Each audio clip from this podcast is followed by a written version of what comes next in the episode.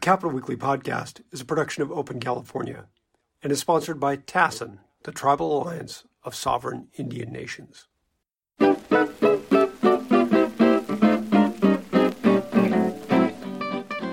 Uh, greetings and welcome to the Capital Weekly podcast. I'm John Howard and I'm joined by Tim Foster. Hello.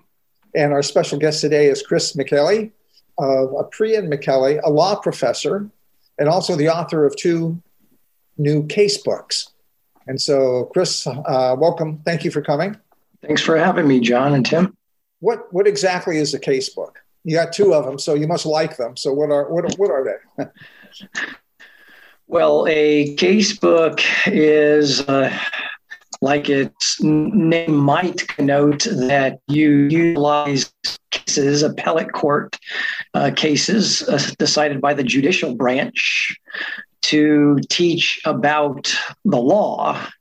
And the casebook method is what is used by law schools throughout the country uh, because they are focused on judge made law um, to help people learn to better uh, analyze and apply laws to the facts of specific cases. And so you utilize a casebook to certainly learn about a subject, the subject matter of the casebook itself, but you're also seeing how judges work through their decisions um, how they analyze a problem and set it out and apply whatever you know constitutional or statutory laws might be applicable. Um, and so they are historically used by law schools, but I also attempted to make mine available for college courses as well. So they are not, um, you know, super heavy on just cases alone. There's also a lot of explanatory material, and I've included what I've called a notes and comments section, which is basically raising questions. Uh, and maybe suggesting further discussion or issues to be addressed that the reader themselves could utilize, or certainly instructors in colleges or law schools could utilize themselves to prompt in class discussions and further thought. But there's, there's nothing in the stuff that I like. Uh, whose bill got beat because some legislator, for whatever reason, some legislator didn't do a vote at one time or another, whose blood is on the floor, who's going for a tough election and is being, uh, you know, it's got to get a vote that'll play out one way or another. Uh, yes, it's not. Uh, you know, that's what makes capital life worth living. So that's very that is very true. Um, it's not the blood and gore of the legislative process. Uh, granted, it's probably a dry material for a certain segment out there, undoubtedly, uh, but it's an effort to set forth in one place the well, the first book is on direct democracy. The second is on the legislature and the legislative process. And in each instance, it's an effort to lay out the law, both the constitutional provisions and the statutory provisions. In the sort of the direct democracy is code for the ballot initiative. Is well, we have three forms of direct democracy in California the initiative, the referendum, and the recall about two dozen of the states have some form of direct democracy. Not all of them have all three provisions. California um, has all three, plus California, as you very well know, both of you do, uh, probably the most active direct democracy in the nation, um, even amongst the two dozen states that have it. You know, getting back to what you were saying earlier about what John was alluding to about the other things, the sort of the off the books uh, things that will govern lawmaking and lobbying. Do you have any sense? I mean, this would be sort of vague, but do you have a sense of what what percentage is of lobbying and the profession of lobbying is really just doing a job by the books, doing all the things you're going to learn in school, and what percentage of it really is having an understanding of the sort of the unspoken rules. Again, knowing when a legislator is going to uh, have a tough time making a vote because they're coming up for an election, or uh, when there are you know there's a lot of internal politics. Sometimes legislators just don't like each other and they're not going to support each other's bills. And that's not something you're going to learn in a class at mcgeorge you know? Um, do you have a sense of what of how that breaks out as far as your your profession? What percentage is things you really learn in the books and other things or you know what percentage is things you learn kind of on the job and seeing how how things really work uh, Tim, good question. First, I don't think I can, uh, you know, attribute a percentage to uh, to each of the little component parts. I think about effective lobbying, but I think it's a combination of things certainly an understanding of the legislative process is critical, no doubt. The relationships that you have and develop uh, with elected uh, officials and their staff is of critical importance. The subject matter, uh, that which you are lobbying about about is obviously important so that you're an effective messenger.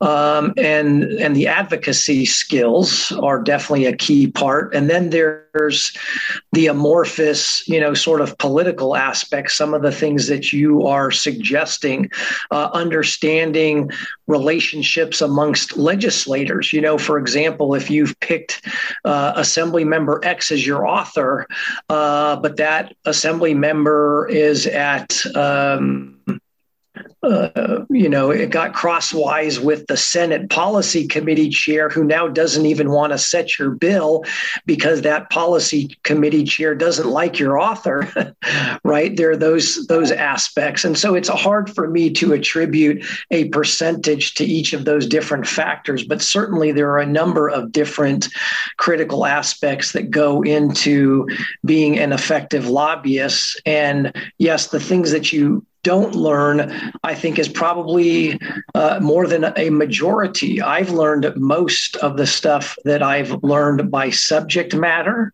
that I lobby on. Certainly, the legislative process is much more experiencing it and seeing it in action than merely reading the assembly rules, the Senate rules, and the joint rules, for example. Uh, it's one thing to read it on a piece of paper, it's another thing to actually experience it and have to comply with those rules. And I think that it's fair to attribute that to anything else. When my kids uh, have been growing up, uh, I spent a lot of time coaching them in soccer and refereeing games at all at all levels um, up to the semi-pro level. And it's one thing to study the laws of the game, as they are called uh, in soccer, uh, in, classroom, and it's another thing to be on the field, applying them in a split second.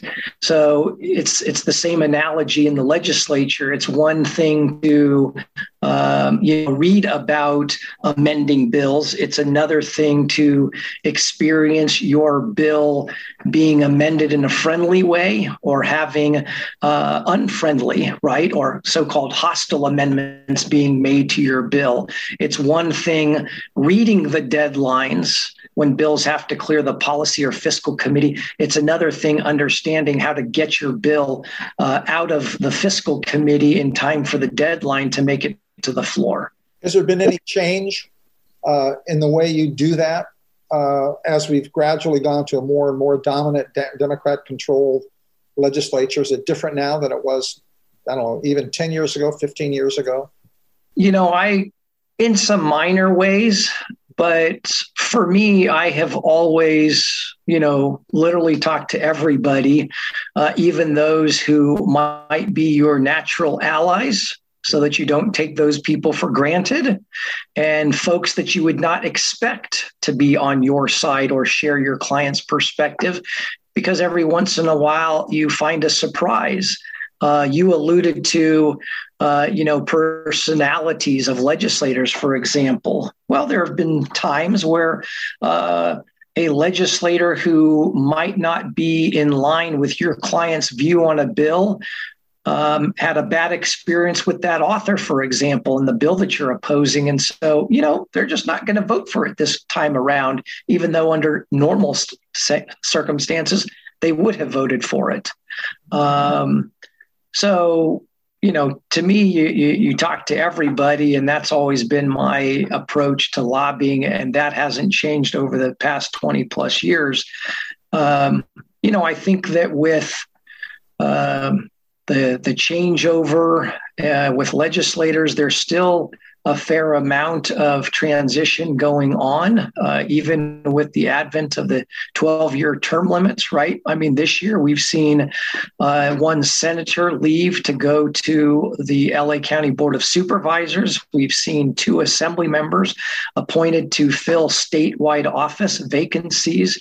I mean, we still have a fair amount of movement in the legislature, despite you know what 12-year term limits in one single house was supposed to bring us. So you always have to work your issues. Um, you know, it's not like when I first started lobbying and I was exposed to what I'll call the old timers at that point in time, you know, who had maybe served with sitting legislators who are obviously since termed out or they've worked with them with years, where you literally could talk to two or three members and resolve an issue or get a bill passed or defeat a bill.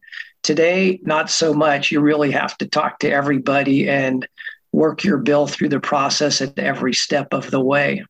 Do you do a lot of electronic talking, meaning email, digital, as opposed to the good old days when you could do a face to face, or you, are you still able to go in somebody's office, make an appointment, and sit down and chat? Well, up until the middle of March of last year, we obviously were able to be in everybody's office and roam freely. Up to June 15th, uh, absent a handful of uh, meetings where you uh, met outside the Capitol or perhaps ran into people, you know, walking on L Street or the K Street Mall or going to lunch or something, uh, most everything was by Zoom. Uh, a handful of calls and emails. Look, up until the pandemic, had we lobbied by uh, email? Sure. Had we lobbied by telephone? Sure. Had we lobbied by Zoom? Not very often because it's a short, you know, block or two, or in my case, four block walk to the Capitol, and you know, you go and see people in their office, et cetera. It's probably far more effective to be face to face. Since June 15th, um, there are a number of legislators and staff who are taking appointments um, and doing in office meetings, but the majority are still doing things remotely.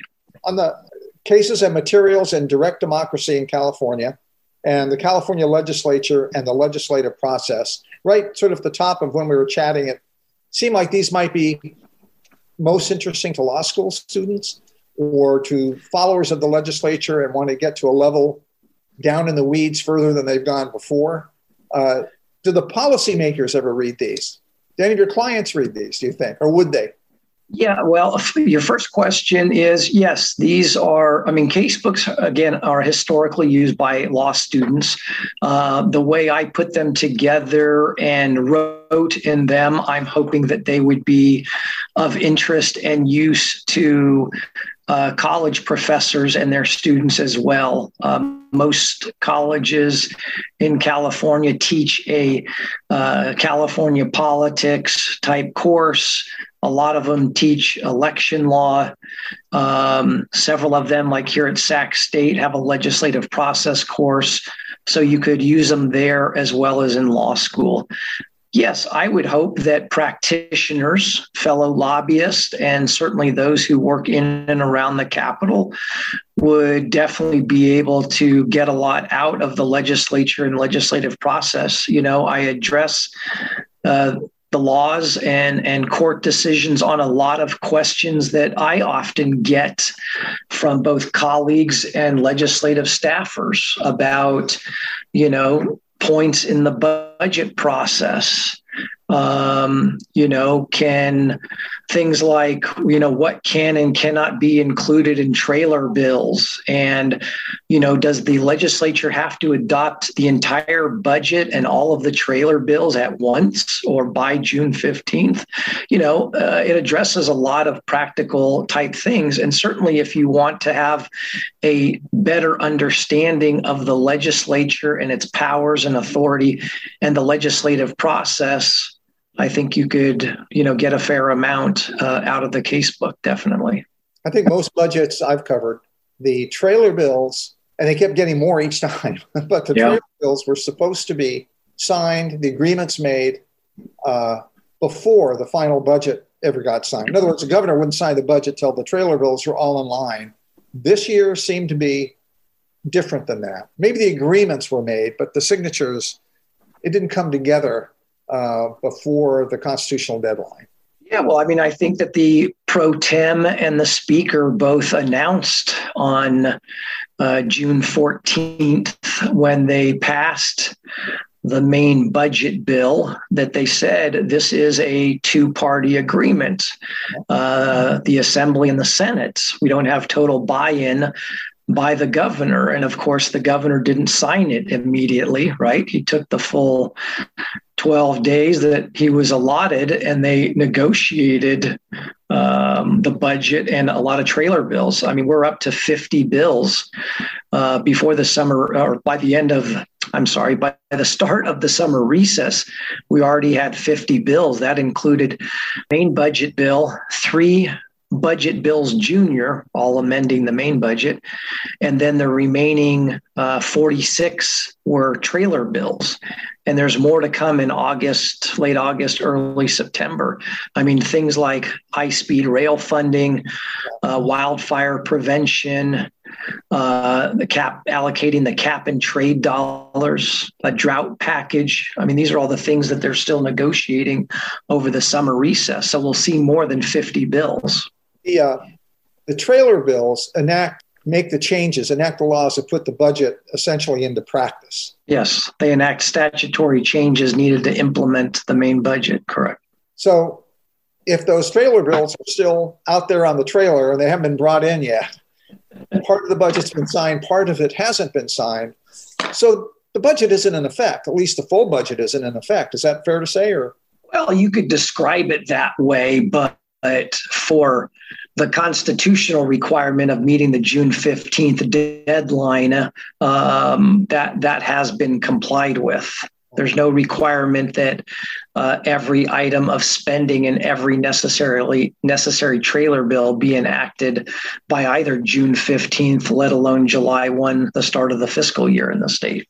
Uh, Chris, when you when you talk to your students yep. uh, about the state legislature about this kind of a process, what is the most common question you think? What is a very common question you get from students as you try to explain what happens up here? What what kind of responses do you get, or do you get comments of surprise? I mean, they do it that way. Why do they do it that way? Oh, definitely. Because first of all, um, those interested in, like at McGeorge, they have what they call the capital lawyering program. And so, like my course, Lawmaking in California, is a part of that curriculum. Their legislative clinic, a year long program, both semesters, where students actually come up with bill ideas and try to move their bill through the process and, and other uh, courses that are a part of that capital lawyering curriculum. Some people are entirely new to it, and some are like myself. You know, they were political science majors in college and always had an interest in civics and government. Well, almost all of uh, students, as was mine at that time, exposure was to the Congress and you know federal lawmaking, yeah. and most have a very rudimentary understanding. Right? They generally know that mm, both houses of Congress and the legislature have to pass a bill, and the governor or president has to sign it and okay you know much beyond that sure some of the nuances of you know california's legislative process like the gut and amend process or uh, the suspense files used by the appropriations committees, you know, that are potentially unique. I can't speak for all 50 states by any means, but certainly are unique. Yeah, I think you get a lot of, wow, they do it that way, or is that the best way of doing it? Um, you know, things like that. I think one of the things that always comes up is how many bills the California legislature does. And as you know from you know prior conversations, I'm not a huge fan of the uh, of the bill factory um, that the legislature is. Uh, to be fair, if you look back historically, like, you know, the Deukmejian and beyond days, they actually did many more bills than we do today. But even today, I think there are too many. I'd much rather see them uh, really, um, you know, roll up their sleeves and delve into the gory details of legislation than, you know, our so called two and two rule, right? Two witnesses, two witnesses pro and two witnesses con, usually capped at two minutes apiece. Yeah, we don't get uh, you know, much um, robust debate in in policy committees in the legislature, and even less in the fiscal committees, because most bills get waived from any public hearing, and then they're just moved along on a on a vote without much discussion or debate. At the executive level, there are differences between the authority of the governor and the authority of the president on budget issues. And a couple that always struck me was um, the governor of California has a certain line item authority, veto authority, and Correct. the governor can put, if he doesn't act on anything, basically put it in his pocket. After a certain period of time, it becomes law if he doesn't act on it. The president puts it in his pocket. If he doesn't do anything, he or she doesn't do anything on it, it's vetoed. Uh, the president does not have the line item authority of the governor, at least not the same way. So it means that the president gets a whole stew, a giant potpourri of legislation, either signs or gets rid of or vetoes. Uh, so it gets loaded up with pork. I'm sure California's does too. I'm just not quite sure if it's as rare a pork as you might get in Washington. So what is yes. one better than the other? One system? Um, well, each has its strengths and weaknesses. And of course, it's also dependent upon what your view is in terms of how much power authority you want the executive branch to have vis a vis the legislative branch of government. Um, we've seen that debate in action at the at the federal level um, you know, with how much exercise of power, whether it's on um, you know, military affairs and uh, the use of war powers authority, right? Um, and we've seen it over the last uh, 16 months or so, certainly here at the state level, uh, concerning the Emergency Services Act and executive orders, you know, and how much power the governor does or should have right um, in, in, exercising the executive branch authority so I guess the answer to your question from my perspective is again, how much authority do you deem appropriate for the executive to have at either the federal or the state level? You know, the two items that you talked about, whether you can pocket veto or pocket sign a bill, I'm not sure that that's any particular leverage or additional authority. Most presidents and most governors you know, sign or veto bills. I mean, I think Governor Brown once or twice. Uh, for example, the the most high profile one was the Ted Lieu. Now, Congressman Ted Lieu that put the advisory measure on the ballot about whether the Citizens United case should be overturned or not. Uh, the governor, Governor Brown, let it become law and therefore be placed on the ballot without his signature because he just didn't think an advisory measure was necessary or appropriate. And I think he, you know, that happened once or twice during his entire four year terms, you know. So it's not used that much. The line item veto authority or the so called pencil authority, that is very different um, and certainly gives the governor a fair amount of power. particularly if ultimately the legislature sends the governor a budget that he or she objects to, or at least objects to certain portions of. Uh, now, you've noticed in recent years, even like the tail end of the Brown administration, that most of those issues and conflicts got worked out so that the governor wasn't usually not line iteming anything entirely, but reducing. You know, the Constitution provides that the governor can reduce or eliminate an item of appropriation. Um, and so when it's used, it's usually used to reduce an item of appropriation rather than strike it entirely. Um, and that gives the governor, you know, a fair amount of power uh, in the end, because at, even after the legislature, as you know, sends the governor a spending bill, a bill that appropriates money, the governor can again reduce or line out something.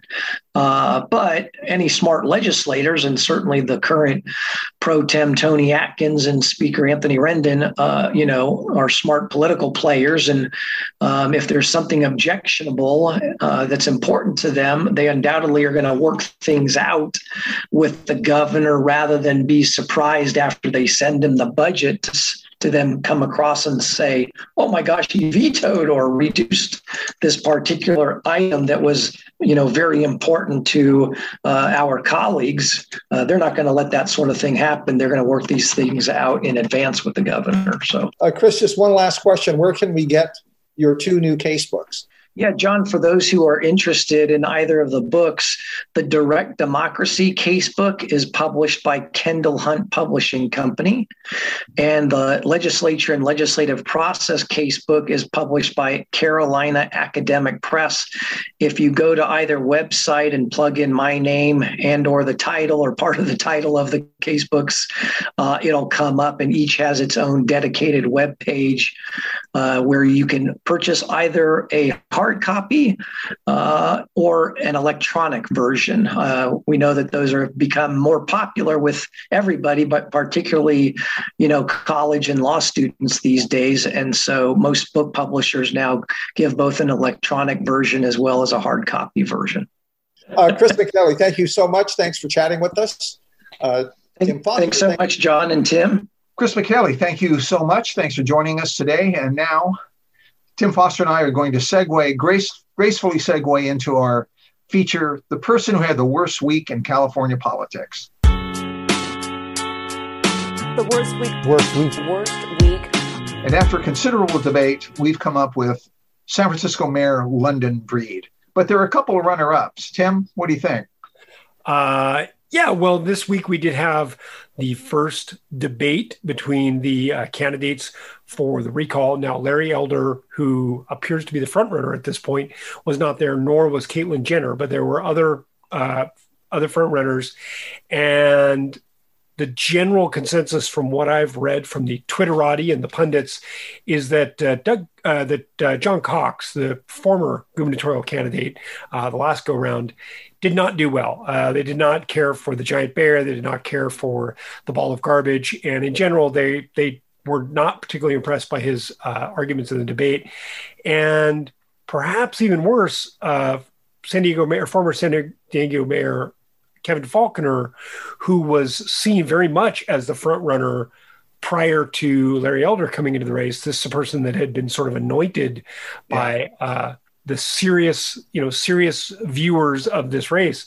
Uh, he f- has failed to catch fire, and in fact, a problem that I would identify is that immediately following this debate, uh, Larry Elder's uh, campaign donations have gone through the roof, and he's got millions in donations now, and that cannot be good for Kevin Faulconer nor John Cox.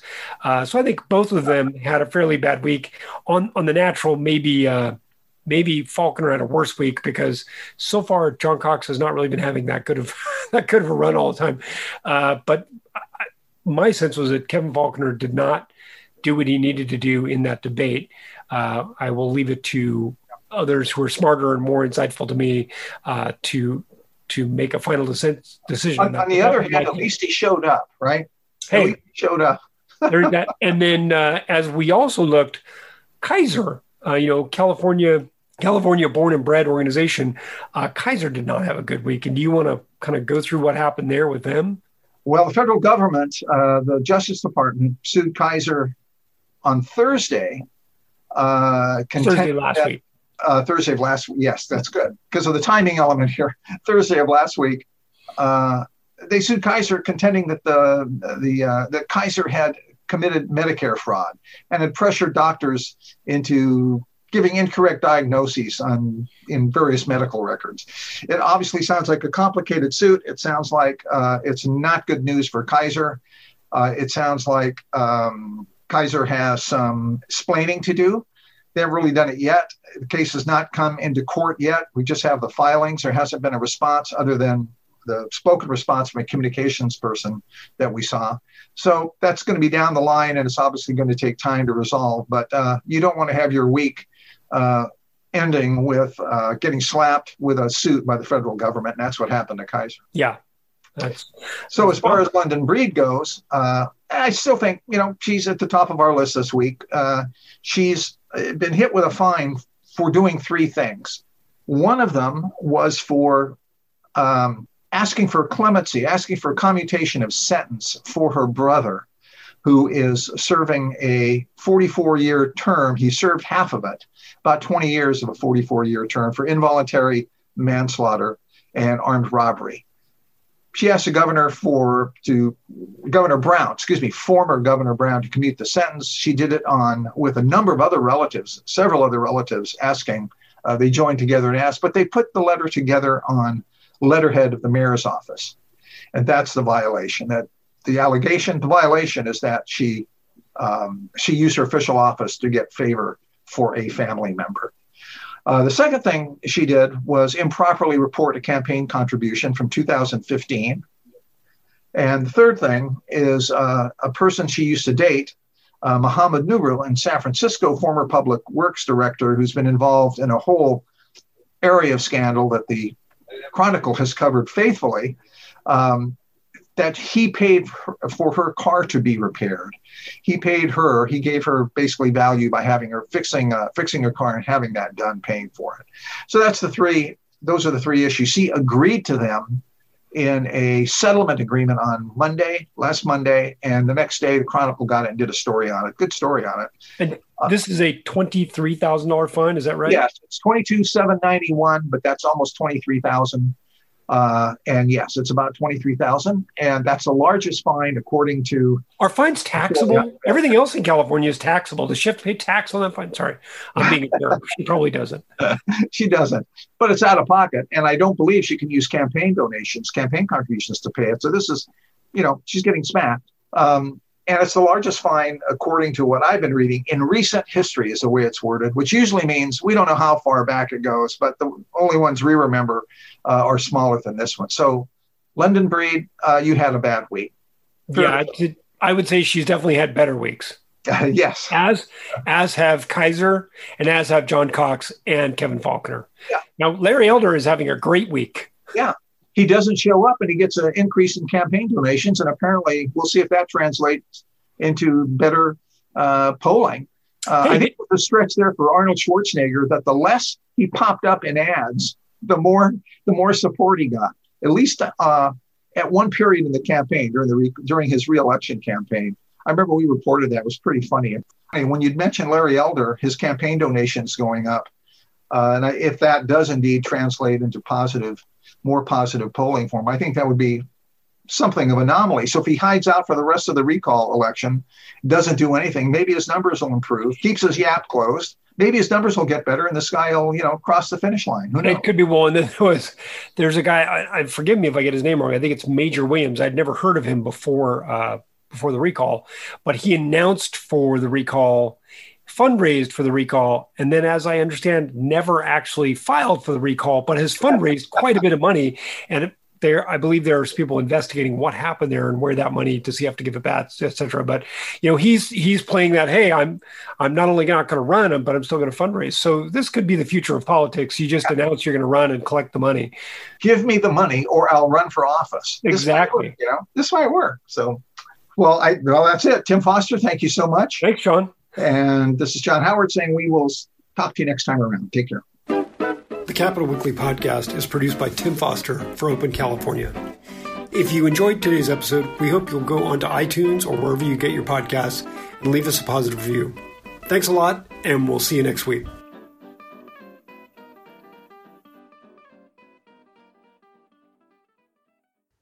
The Capitol Weekly podcast is supported by TASIN, the Tribal Alliance of Sovereign Indian Nations.